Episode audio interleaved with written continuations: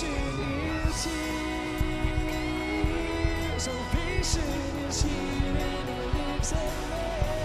Salvation is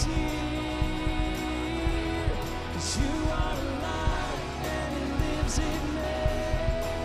'Cause I know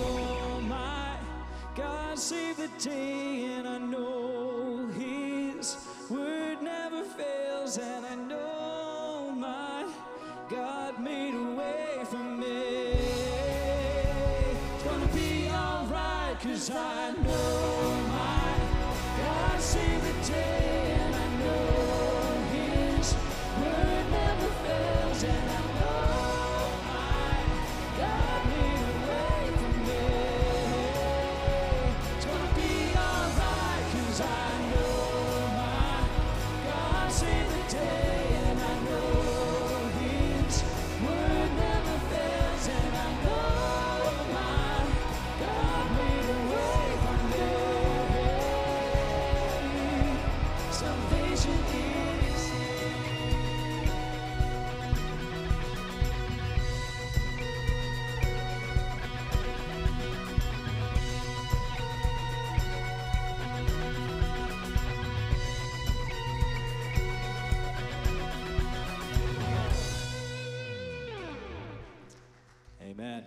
seat.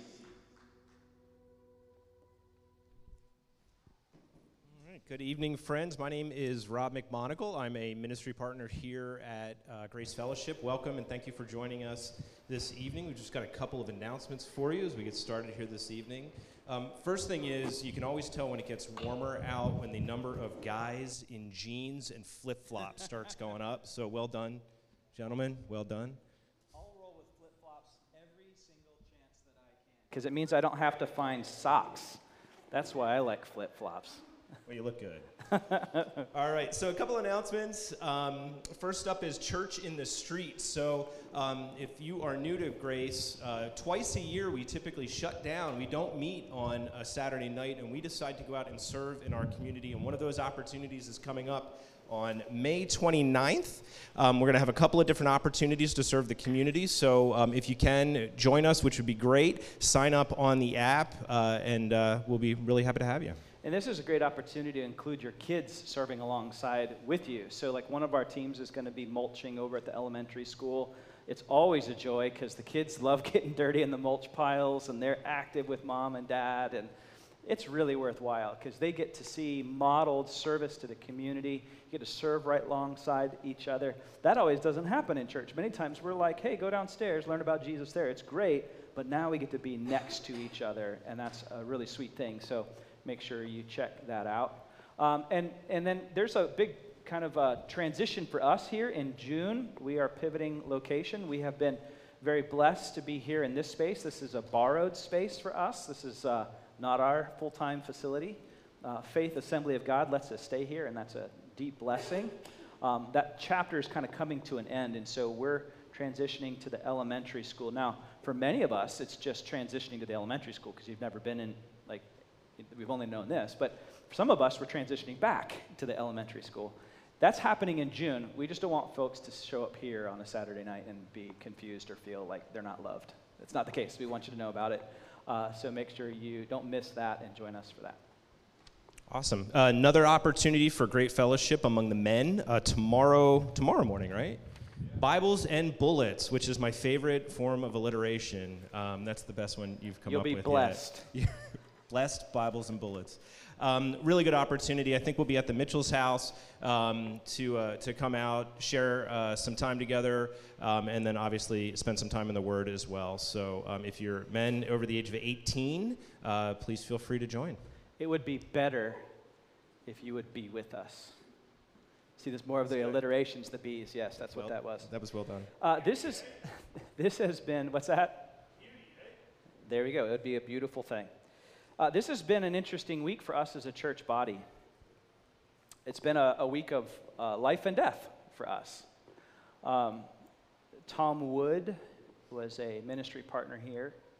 He and his my, uh, wife, Marcia, are precious people that we love dearly. And Tom had been struggling with a form of cancer for a couple of years, and it really kind of kicked off at the start of COVID. And Tom went to be with Jesus early this week.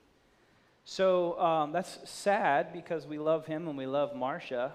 Uh, all I know is Tom's with Jesus now, and nothing that plagued him is plaguing him anymore. So we don't mourn for Tom, but we do think about Marcia and the family, the Wood family.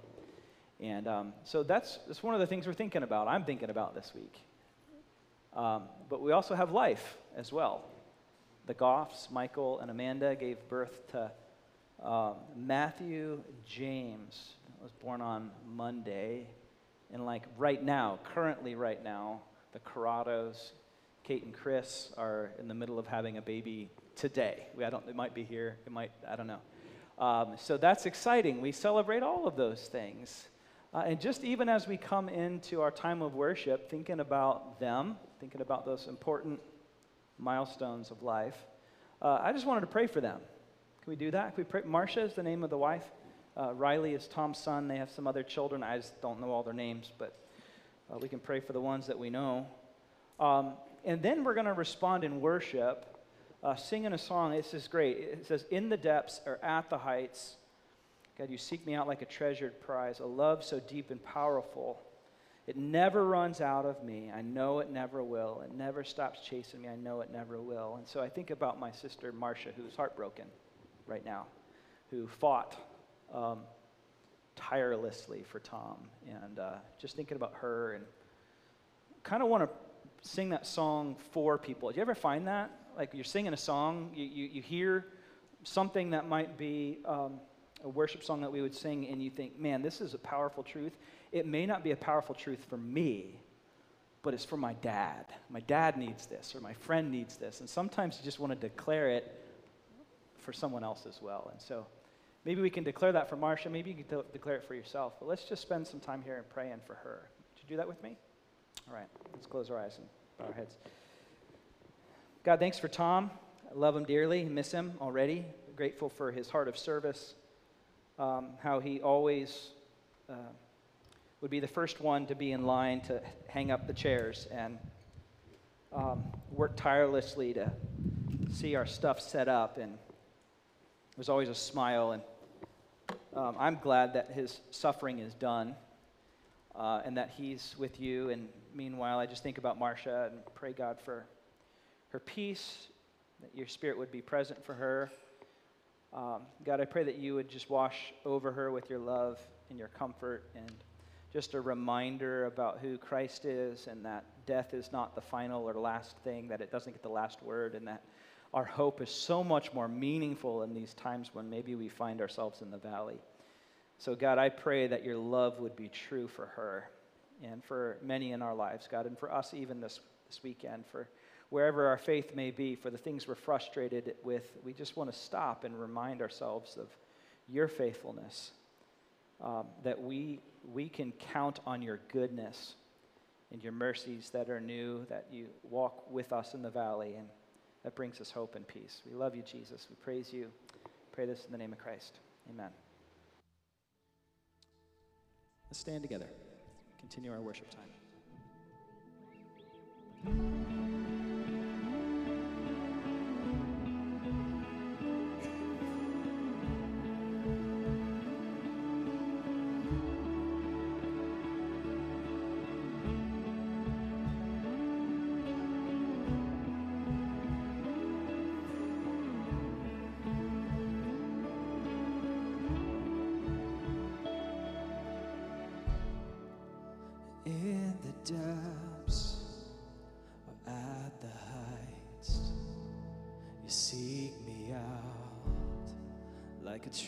treasured prize. Love so deep and powerful. I've come to find it's inexhaustible.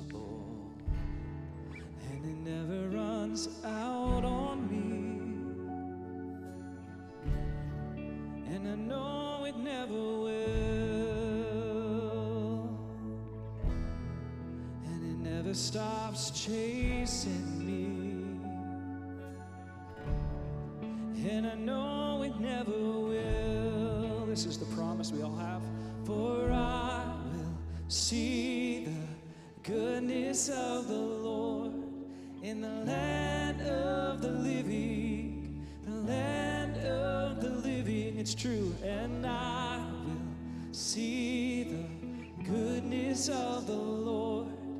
in the land of the living, the land of the living.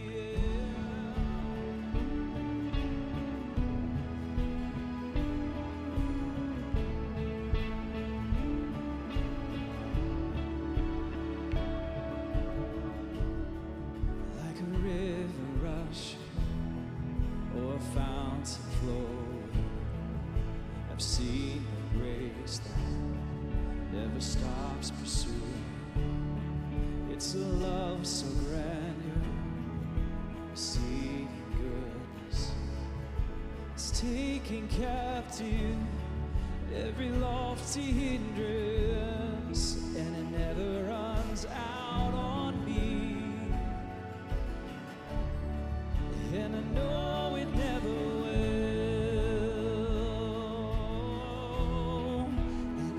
stops chasing me.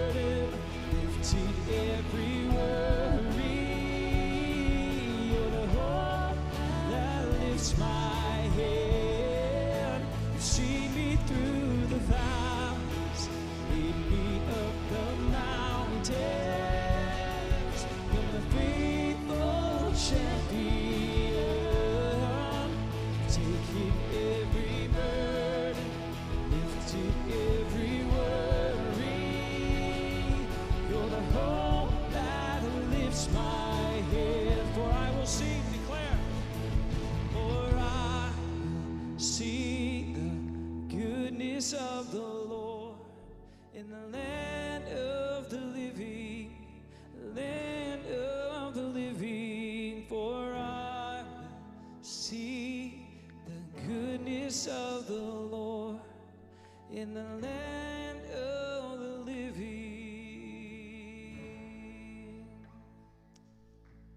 it's weeks like this that we know we just lean into your presence. And we thank you for your yes miracles when we get to hold a baby in our arms. And we thank you for the miracles when we're crying empty handed, knowing that the ones we loved are free of pain and worry, and that even when we are sad and lonely, that you are with us. And we just thank you for that. And we just um, pray for everybody here tonight. Pray for Pastor Scott. Pray for those who couldn't or didn't come, um, that they would be Mm. blessed as well. Amen. Amen. Thank you, sister. Appreciate that. Have a seat. Uh, if I've not had the privilege of meeting you yet, my name's Scott, the lead pastor here. Delighted to have you. Uh, we're in a series, got about a week, week two left. The series is called Skeptical. And really, if, uh, if you're skeptical about things of faith, if you're not easily convinced, uh, if you have your reservations and doubts, I don't blame you. In fact, I actually think it's a good thing to stop and think about why we believe what we believe. Really, this series is about uh, something called apologetics. Go ahead and turn the gain down and maybe mute all the rest of the mics if you would there, Ted. Thank you, friend. Thanks for how you serve. It's about apologetics, and in apologetics, you're just seeking to kind of defend what you believe against opposing truths that might come at you. What I found in my world, sometimes it's easier just kind of put your head in the sand and ignore everything happening around you in the world. The truth is, there's many people that are, uh, are thinking about things of the faith, and maybe they're processing it, and they're not against it, but they're just not sure. And the truth is, even our children, as they go to school, they're going to have opposing worldviews that they have to answer for somehow. I've been thinking about that with my children as they step into eventually into adulthood. When your faith goes from the faith of my childhood to my own, you have to ask hard questions. You have to look at these things that you might be skeptical about and work to shore up these issues of the faith. So, we've been looking at different aspects of Jesus' ministry, different aspects, maybe in the Bible, the gospel specifically, areas that people might be skeptical about. And the one that I want to talk about this weekend is the issue of miracles. The issue of miracles. If you were to go into the Smithsonian down in Washington, D.C., there's uh, displayed there a leather bound version of the Bible by Thomas Jefferson. What he did, and here's a picture of it. I think it should be there, Coda. Here's a picture of it. What he did was you can kind of see he like cut out different parts of the Bible. He would, uh, you know, like take chunks out or smash it together, kind of move all of these pieces around because Thomas Jefferson was a tinkerer. So for now, he's tinkering with the sacred text, texts of the Christian faith. And what he did was he went through the story of Jesus and he excluded any miraculous, mystical, miracle, anything that showed that Jesus was God. And all he did was he put together the moral teachings of Jesus. The things that, frankly, our world wants to do that. We want to say he's a good moral teacher, but we want to exclude all of these miraculous things, this claim that he would have that he was actually not just the Messiah, not just the promised one, not just a great prophet that would come, but that he was God the Son in, in the flesh, incarnate. He wanted to mute that out, and in reality, many times our, our world wants to do that as well. When it comes to the issue of miracles, there's a resistance to supernatural miracles that Jesus was claimed to have performed, and it thinking goes something like this We live in the modern era, and we know better that miracles don't really happen, that Jesus, therefore, could not have done them. And besides, belief in miracles is something like maybe that ancient people would have done because they were simple minded, they were easily duped, easily influenced, they were naturally inclined to, to, to accept what they were told because they're simple minded.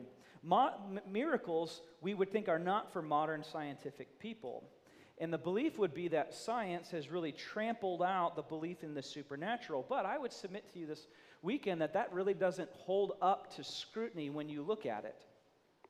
To consider this, I want to look at a, a, a, a, philosophy of thinking, and that would be someone that would call themselves a naturalist. Here's what a naturalist would think. So hang out with me for a little bit. It's going to get a little, little technical, a little, little researchy. I don't do that often, but I think you can hang, hang with me here. I think it'll be worthwhile. A naturalist, this is what a naturalist is it's a person who believes his views on nature, reality, and miracles are simply the product of looking at the evidence, drawing conclusions based purely on science. So, experimentation and observation. Naturalism is a philosophical assumption. It's primarily a philosophical assumption, I would submit to you, that there is only nature. All that we can know is only in the natural world, the material world that we can test, we can see, we can feel, we can touch, we can smell. So, therefore, there is no spiritual world. There is no immaterial world. Nature is the whole show, and all of the meaning of life is contained within simple nature. Everything can be explained by observation, by experimentation, and nothing can happen outside of the laws of nature. There was a major proponent of naturalism back in the 1700s. There was a gentleman named David Hume. He was a skeptic as well, and he laid out arguments that are commonly repeated by popular writers even today, folks like Richard Dawkins, and so much so that it's become kind of a part of our thought process. They go something like this Number one, a miracle is a violation of the known laws of nature. Number two, natural laws are immutable. That's a big, that's a $5 word. Immutable, unchanging over time, unable to be changed. Number three, it is impossible for immutable laws to be violated. Therefore, logic would have that miracles are not possible. Unconsciously, that's the 1700s when the Enlightenment was happening. Unconsciously, that has absolutely woven its way into our worldview as thinkers today. But the problem that I would pull on a thread with that whole thought process is that science is not static. For example, who can conclusively say that the natural laws are immutable? There's an author I want to quote here. His name is Dinesh D'Souza. says this Consider this dismaying realization. Newton's laws were for nearly two centuries regarded as absolutely true. They worked incredibly well. Indeed, no body of general statements has ever been subjected to so much empirical verification. Every machine incorporated its principles. The entire Industrial Revolution was based on Newtonian physics and mechanics. Newton was vindicated a million times a day, yet, Einstein's theories of relativity, which came along a lot later, contradicted Newton. Newton's laws were proven in important ways to be wrong, or at least inadequate, this author says. And now, even Einstein's theory, so Newton had his way of thinking, right? It was proven right. And then Einstein came along and challenged that. It was seen as inadequate.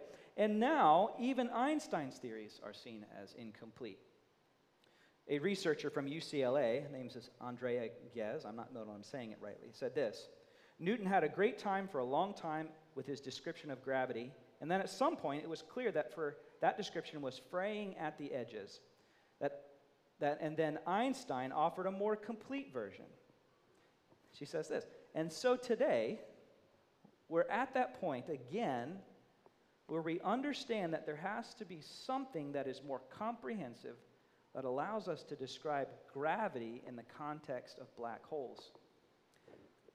I can't explain to you the science behind all of that. I'm not that smart, but here's my point. What David Hume assumed was immutable, never changing laws of nature indeed changed considerably. In other words, they're not truly immutable. They're not laws of nature, they're actually human laws that represent our best guess at how the world works. In the end, there are no known laws of nature, only human laws based on antecedent philosophy of how we come to understand something to be true. So, the bottom line of that for me is there's a need for humility for our conclusions.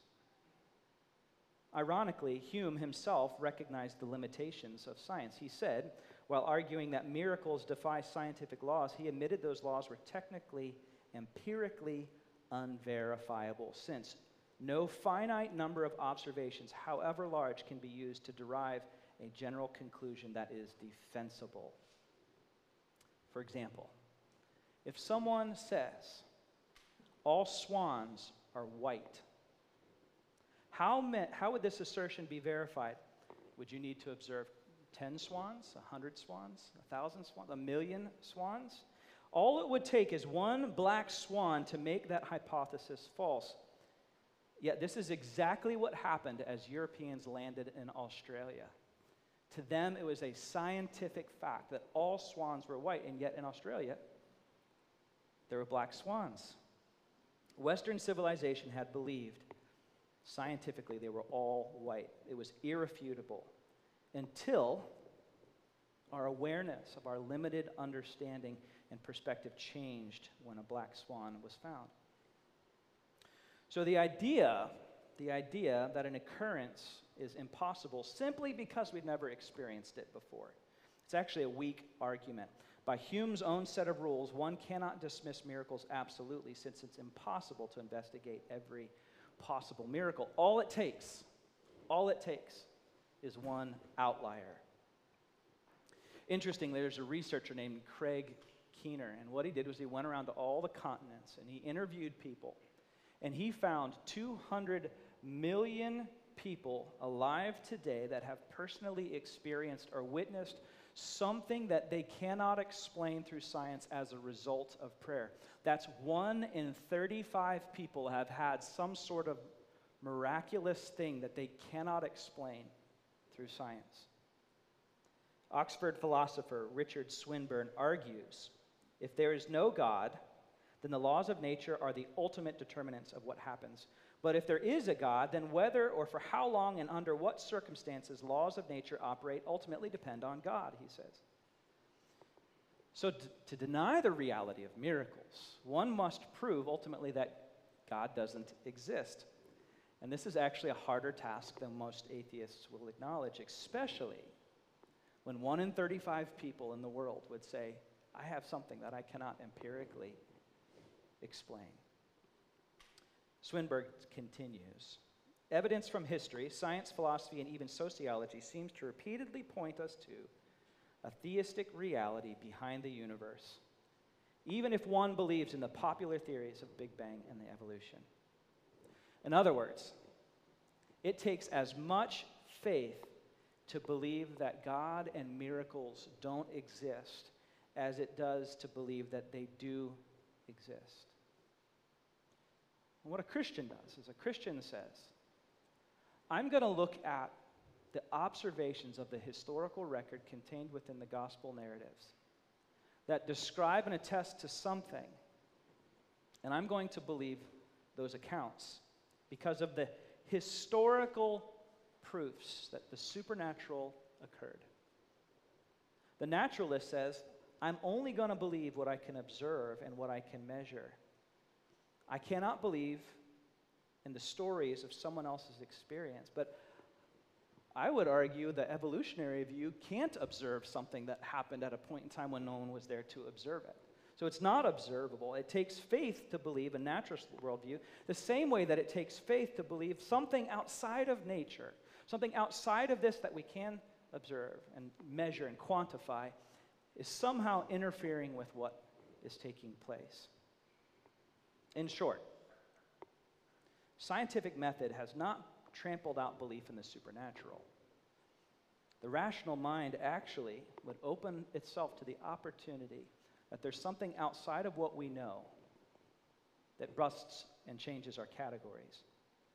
Interestingly, the Pew, uh, Pew Research Foundation found that 80% of Americans believe in miracles somehow. That's a fascinating number to me. I, I don't know that it would be so hard, according to that number, to convince someone that miracles are true. I think, I think the next step, though, in the middle of all of that, is why does it matter that there are miracles? What does that have to do with me? What difference does it make in my life anyway? What's fascinating to me is that the gospel writer John actually spent a lot of time trying to explain why these things even mattered in the first place. And when he was speaking to people, he was not speaking to ancient minds that were easily duped and, and just accepted everything that they were told. In fact, they were some of the most skeptical people when they dealt with Jesus. When they heard what Jesus was up to, they said, Man, this guy's crazy. He's a raving madman. He's drunk. Can't you see? He's demonically possessed, they would call that. They were as skeptical or more skeptical than we are. So when John stepped in, he wanted to say, I want to explain to you not just that it happened, but why it happened and why it's a big deal to you and why it's a big deal to me. So I want you to turn in your Bibles to John chapter 2. We've got the orange Bibles underneath. That's going to be page 724. 724. And I want to take a look at Jesus' first recorded miracle, his first recorded miracle in John chapter 2.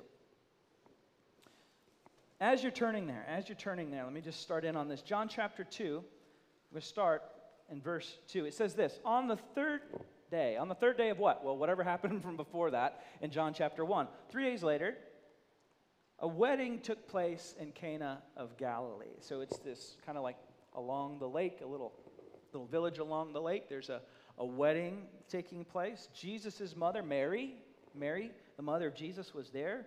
And Jesus and his disciples, those have been his 12 buds that were hanging out with him, had also been invited to the wedding. But when the wine was gone, Jesus' mother said to him, They have no more wine. Now, weddings at this point in time were a huge deal. It was the joining of two lives and two like community groups coming together. They would have been a week long affair. They would have, can you imagine? Like, it's expensive to feed people for one night. Could you imagine, like, a, a week of, of having to do that? So that's, that's a pretty big deal. And that responsibility would lay on the groom. The groom would have to finance this.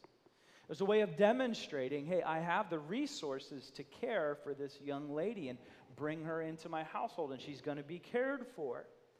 So, for him to run out of supplies like that would have been really, really embarrassing. It wouldn't have only been embarrassing, but for him, it would have translated into shame for him for a long time. In some cases, lawsuits could be filed. Legally, lawsuits could be filed if he ran out of supplies in the middle of all of that. So when they say, hey, they ran out of wine, it's not like, oh, bummer. It's like, gasp. Like, this is a big deal. So Mary, we don't know if she's a concerned friend. We don't know if she's a part of the catering crew. We don't know what's going on, a relative. She, she looks to her son and says, Hey, there's a problem. Uh, we're out of wine, and this poor fellow is going to be in a hurt real quick. How does Jesus respond? It's, it's quite curious to me. He says, Woman, why do you involve me? Uh, we, we read that, guys. Don't quote Jesus on that one. That's not going to go well for you. In their culture, that was not pejorative, that was not condescending. It, the language behind that is more like ma'am. Ma'am, as, as an affectionate term. Ma'am, what, what does that have to do with you and I? Why does his problems have to become our problems? And then Jesus says this this is fascinating. He says, My hour has not yet come. My hour has not yet come. So what's he talking about? Is he like, hey, I'm just haven't I, haven't quite woken up yet today, feeling a little groggy? Uh, nothing to do with that. I, want to rewind just a little bit, and, and you can always catch up with this on the app. We've got all of these for free on our app. But a couple weeks ago, this is what we said. When when we understand Jesus to be God the Son, He is revealing the heart and the mind and the character of God Himself. In fact, Hebrews 1 would tell us in the past, God used to use prophets. Now he's revealing himself. The exact representation of God is in Jesus Christ. That's how he chose to reveal himself. And over and over again in the book of John, Jesus would use this language My hour hasn't come yet. My hour, he's not talking about time on a clock. He's talking about a moment when his glory is going to be revealed. Now, his hour did come in John chapter 17 when he's in the Garden of Gethsemane and he's in agony. He's getting ready to be betrayed and, and tortured and put on the cross. He says, My hour has come. I am about to be glorified. I don't understand that. He's getting ready to head into the worst agony a human being can know. And he looks at that and says, That's my glory? To be re- that's the glory of heaven unleashed on mankind? It wasn't just his suffering, it's that God would suffer on our behalf. And that Christ would be resurrected, and we, through belief, can be resurrected with him as well. The glory of God was being revealed. And people were going to see that, and people were going to understand that. And yet, throughout Jesus' ministry, he had this constant posture of, like, hey, don't tell anybody what I just did. They're not ready for it. It's called the progressive revelation of Jesus Christ. We see Jesus meek and mild, you know, the lamb and the children coming up to him, and he's just calm and humble and always self controlled, and he's just kind of like meek, you know. Like we see that picture of Jesus in the Gospels. He says the glory is being revealed on the cross. Again, this amazing thing. But there's also the glory of Jesus that's going to occur yet in the future. Revelation paints a picture of Jesus that's totally different. He, he's not meek, he is powerful, authoritative, he's radiant, he's riding on a horse, like heroes always ride on horses. He's got a sword. He's running into battle. He's vanquishing the foes, the, the forces of heaven, the people of God, the, the hosts of heaven, and the angels are behind him. Like the glorified Christ is revealed. Yet Jesus shows up on the scene, says, Mom, it's not time yet. It's not time yet. His mother says to the servants, Do whatever he tells you. It's possible that Mary knew that Jesus was up to doing something miraculous. I, I actually think that Mary, at this point, most scholars believe that she was most likely a widow. So it wasn't Jesus, the son of Joseph. It was just Jesus. He would have been the head of that household. She was regularly used to relying on her firstborn son. And so he's just saying, Take care of it, Jesus. like, figure it out. So what happens? Nearby stood six stone water jars, the kind used by the Jews for ceremonial washing, each holding from 20 to 30 gallons. This is, that's a big, big pot. There was a, and, and there, was, there was a lot of significance to these jars. They were ceremonial jars. For these Jews, God was seen as holy and other and separate from. You could not walk into his presence if you were unworthy or unclean. So they would regularly have to do work in order to be right to go before God. They would have to wash themselves every time they would sin. Ladies, every time you had a monthly cycle, you had to wash yourself before you could go into the synagogue, into the temple, into the tabernacle. You had to work, and every time you would sin, guess what? You'd have to do it again. And then you'd have to do it again. And then you'd have to do it again. Jesus says to the servants, Fill the jars with water. So they filled them to the brim. Then he told them, Draw some water out, take it to the master of the banquet. This was like the MC. This was the person who was responsible to keep the party pumping, right? Check and see. If they're getting a little late. They're getting a little tired here. Let's break out the, the hokey pokey. Here we go. All right, let's, let's make it happen. Another round of games. And they would be responsible for mixing in just the right amount of water into the wine. Too strong, it could get a little dicey. Too watery, people would be upset. So the master of the ceremonies, the master of the banquets, keeping an eye on this. And the master of the banquet tastes the water that's been turned all of a sudden, miraculously, cellularly, into wine. He didn't realize where it had come from, though the servants who had drawn it from the water knew. Then he calls to the bridegroom, this guy who was on the, the cusp of being humiliated, maybe even sued. I don't imagine his wife would have been real happy with him in that culture if he would have completely dropped the ball he was in the middle of getting ready to stare down an angry wife for the next five years, and nobody wants to live with that.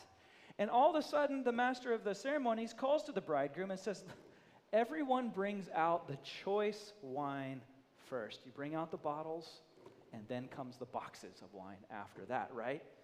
And then the cheaper wine after the guests have had too much to drink, because the more you drink, the better I sound in karaoke. That's kind of how it works, right? But you have saved the best till now. Not only are you not shamed, but he is honored. Man, can you believe this guy? He brought out the best wine now. The master of the ceremony never even knew that it was Jesus. Never knew. Everything went on. The party continued. Verse 11 wraps it together, and I want to double click on verse 11 and extract how, how, what, maybe we can understand a little bit what miracles actually, not just what are they, but what do they mean to me? This is what verse 11 says. What Jesus did here in Cana of Galilee was the first of the signs. Say the word signs. Signs. Through which Jesus revealed his glory. And his disciples believed in him. The first thing that I want to double click on is this that miracles are a sign of who Jesus is. They're a sign of who Jesus is. And in fact, many times when the New Testament writers were writing about what they were experiencing, they wouldn't call them just miracles, they would call them signs and wonders.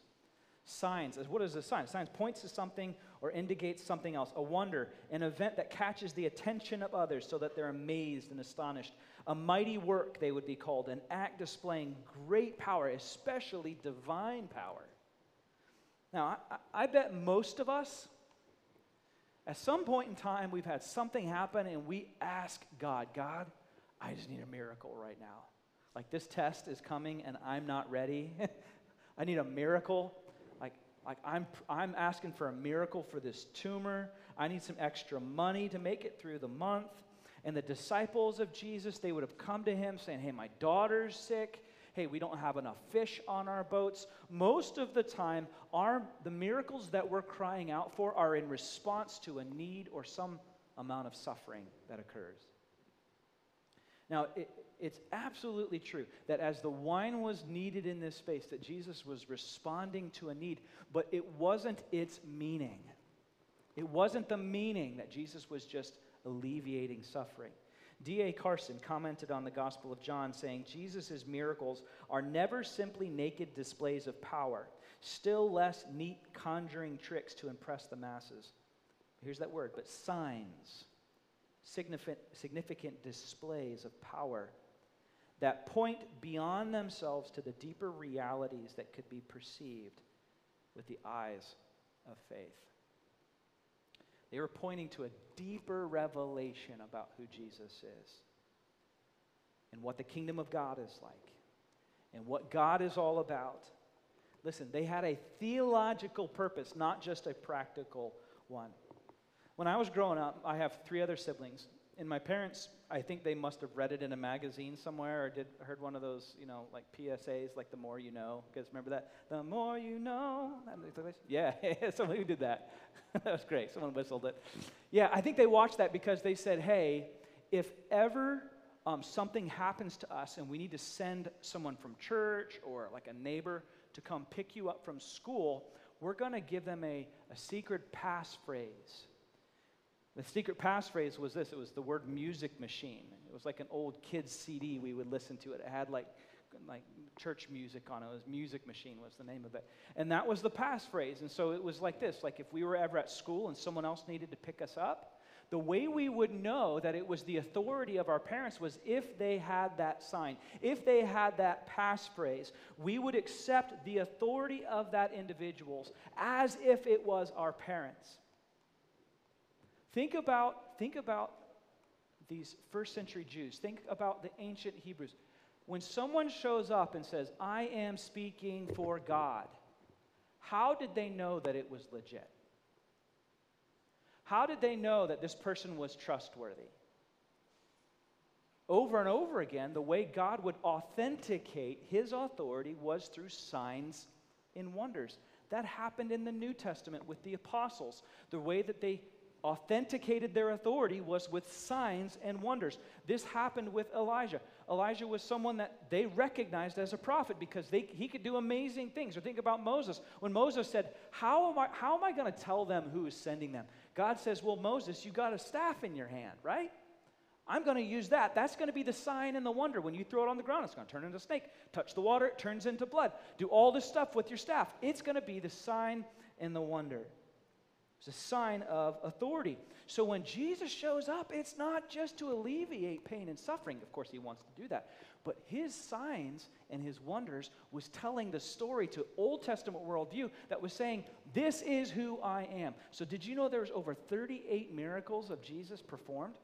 There are things like this turning the water into wine, healing people from sickness, almost death, leprosy, withered limbs, death, blindness, severed limbs, driving out demons, authority over animals. The, the disciples caught two boatloads full of fish. That's pretty cool.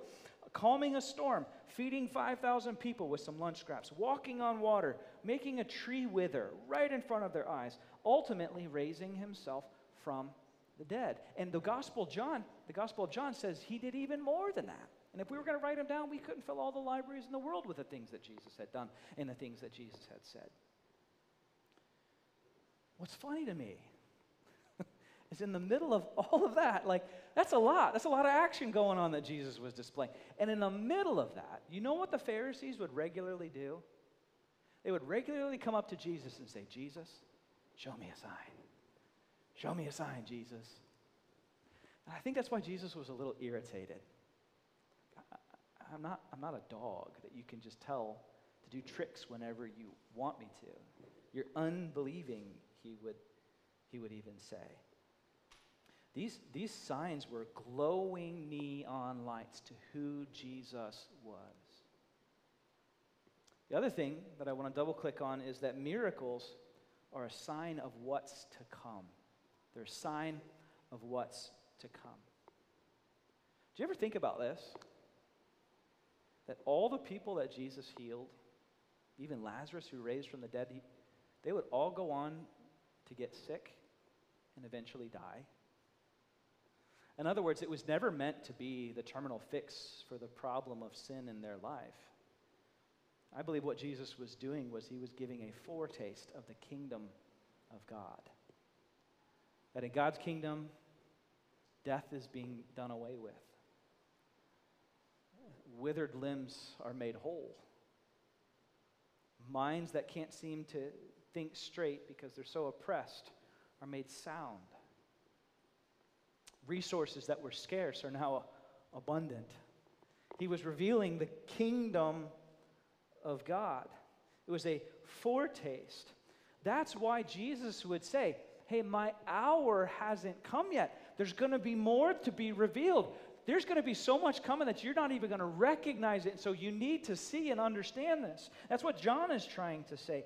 This is why it's so significant that the ceremonial pots were being used in this to display his power and his authority. You used to clean yourself every single time you would sin. You'd have to like sacrifice an animal and clean yourself. Every single time you'd have to go through that. It's exhausting. It was a chore. And it would always separate like the clean from the unclean. And when you saw someone who didn't have as much as you and you saw them as a little dirty, you wouldn't just think, well, they don't have a lot. You would think they're spiritually degraded in your mind. So when Jesus says there's these ceremonial pots, he's saying something new has come, a better way has come. He would say, I'm the living water. You drink from me and you're never going to be thirsty. And what I serve is going to be so much better. Like the better wine is coming. It's going to be better than anything you've experienced before. God is saving the best for last. The old is giving way to the new. Consider this miracle where Jesus healed 10 men of leprosy. When they had leprosy, they were completely removed from their community. And in a collectivist culture like that, they weren't individuals. They weren't like, I've got this on my own. They desperately needed their culture and their community. Their family was there, their ability to get food was there. So when they had leprosy, they were outcasts, they were not accepted. So when Jesus comes in and he makes them whole, he's taking those things that had been disintegrated in community called them clean, said, Go back to the priest and show yourself, and you get to come back and be integrated again in community. You see, the kingdom of God is not just about you and God. The kingdom of God is creating a people called to his own, integrating broken relationships where sin and corruption and pollution has caused nothing but strife. Jesus, it, it, it, Jesus is saying, I am more than just the solving to your problem, I'm creating a new pathway. Think about the Samaritan woman at the well. He miraculously comes up to her and says, These are all the relationships you used to have. Like, that's an amazing thing. It wasn't just about his knowledge of her history. He was, he was walking up to a Samaritan, someone who was a mudblood, a half breed, someone who was ostracized. He wasn't just making a statement of knowledge, he was including a, a whole people group into the people of God. He was claiming this, this promise to Abraham that someday all the nations of the world, even the Gentiles, even these people that, that are far away from me from a cultural standpoint, they're going to be brought into that. He wasn't just meeting a need, he was making a sign. And the sign was also about a new way, the kingdom of God that's coming. The third thing that I want to double click on here is that miracles, as amazing as they are, we can all ask for them, but they're not needed for a life of faithfulness. Miracles are not needed for a life of faithfulness. John, John says, like, all of these miracles, it caused people to believe. They were always there to stir up faithfulness in people. We read this happen all the time in the Gospels. Someone saw it and they believed. But for some of us, like we struggle to believe for a different reason. Like, why didn't my miracle happen? And we see it and we celebrate it in someone else, but then we stop and we think, why didn't my spouse repent? Why, why didn't you fix that tumor? God, wh- why is it I prayed and I prayed and I prayed and now I'm shaking my head because they're finally gone and I don't know what to do with that? God, why is it when we prayed for a space to meet, the doors just kept shutting on what we wanted? God, wh- why is it my child is just distant and I'm, I'm calling out for a miracle? Every time we see a, miracle celebrated, the backside to that is this question why not about the one that I needed? Why not one more life? Why not my family? When we don't see the miracle, it actually can cause us to question God. And I think this tension is presented in the story of the water being turned into wine as well. Here's what it shows us. It shows us that we can't control God. We can't control God. We don't get to tell him how or when he's going to heal someone. And Mary comes to Jesus and says, "Hey, we're out of we're out of wine. We're out of wedding. Jesus, do something about it." And Jesus says, "It's it's not my time." Jesus is saying, "You can't control me. You can't tell God how he's going to heal someone now. You can humbly approach God. You can make a request as a child to a father. But then you release it to him, and sometimes his answer is no. Sometimes the miracles don't happen. And what I find so fascinating is that insisting on miracles, like the Pharisees did, was actually a sign of disbelief and not belief. This is why Jesus was so bothered by it. He says, if you didn't believe the signs of Moses, then you're not going to believe these signs either. We make the mistake sometimes of saying, God, I'm going to believe in you if you would just. I'll surrender my life to you if you would just. And I'm not going to tell God what he can or cannot do because there are times when he blesses the surrendered heart with provision in a miraculous way. He does that from time to time. But insisting on miracles is actually a sign of disbelief. So no matter what, like we, what I started, either you have faith in what you can't see or you have faith in what you can see. It's always going to take faith one way or another, but there's actually more faith when there's not a miracle. It's the prayer of Daniel, Daniel's friends when they were in the furnace, and they said, We believe that God will save us. We believe that He's going to do something miraculous. But even if He doesn't, we will not bow down and worship these false idols. Even if. Don't forget that it was Jesus crying tears of blood in the Garden of Gethsemane who said, God, take this cup away from me. I don't want this. And he had to deal with a no from God.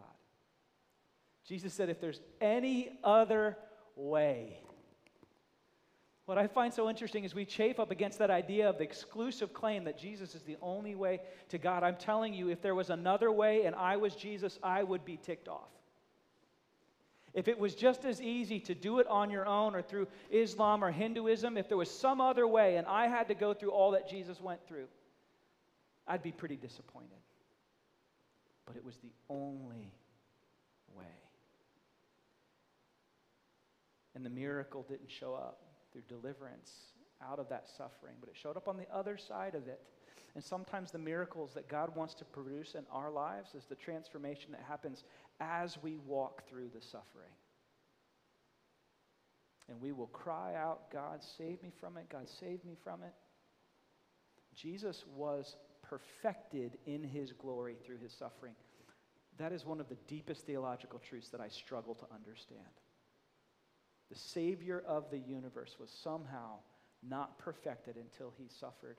It was in his suffering that he was transformed and his glory was revealed. And sometimes it's when God says no to the thing that we're asking so that we can walk through it and we experience the transformation, not just the alleviation from the carnal thing, this temporal thing, this physical thing that we're going through, but the real transformation of our soul.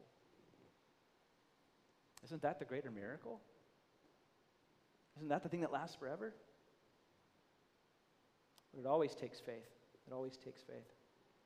Let me pray for you. Let me pray for you. And I, I think the best way just to respond to all of this stuff is just worshiping and stopping and saying, God, I believe that you can do, and I will follow you even with you don't, even when you don't. You are the King of kings and the Lord of lords. And in John chapter 2, it says the disciples saw these signs and they believed and they worshiped. And that's what we're going to do too. Let me pray. God, thanks for your word. It brings life, it is always fruitful.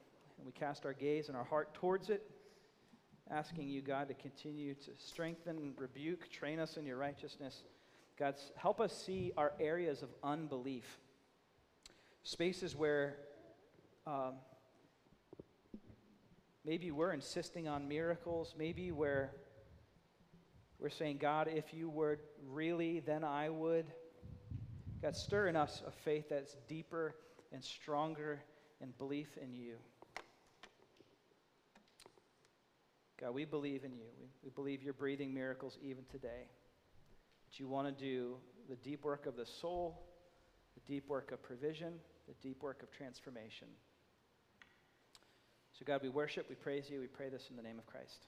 Amen.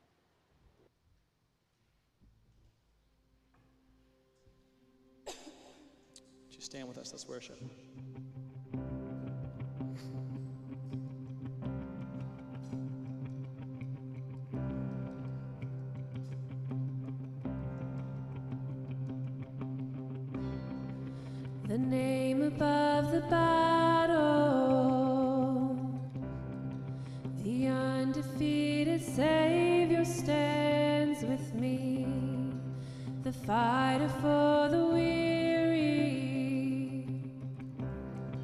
The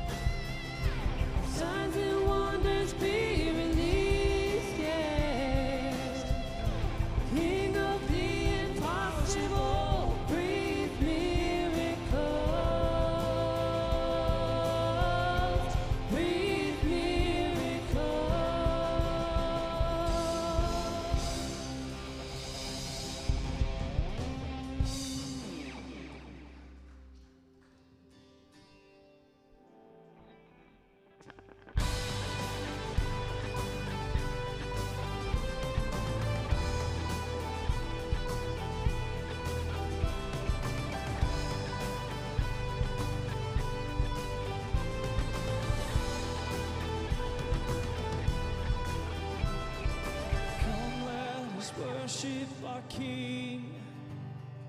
Come, let us bow at his feet. He has done great things. See what our Savior has done. See how his love overcomes. He has done great things. He has done great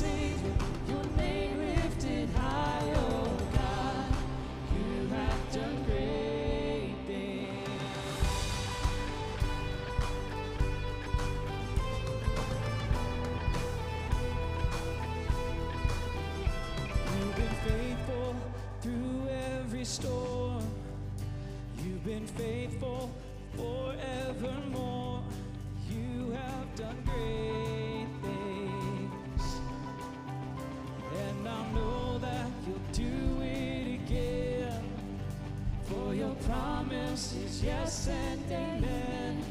You will do great things.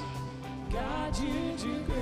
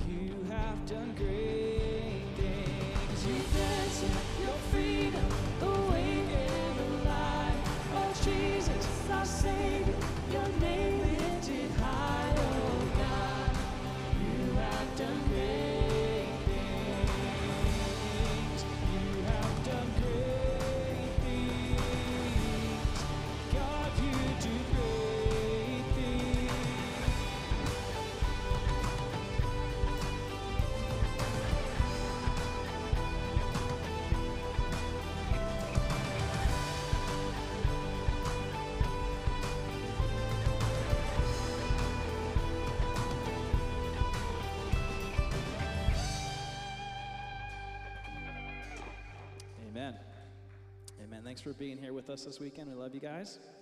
Make sure you're registered for Church in the Streets. We'd love to see everyone there. See you next weekend.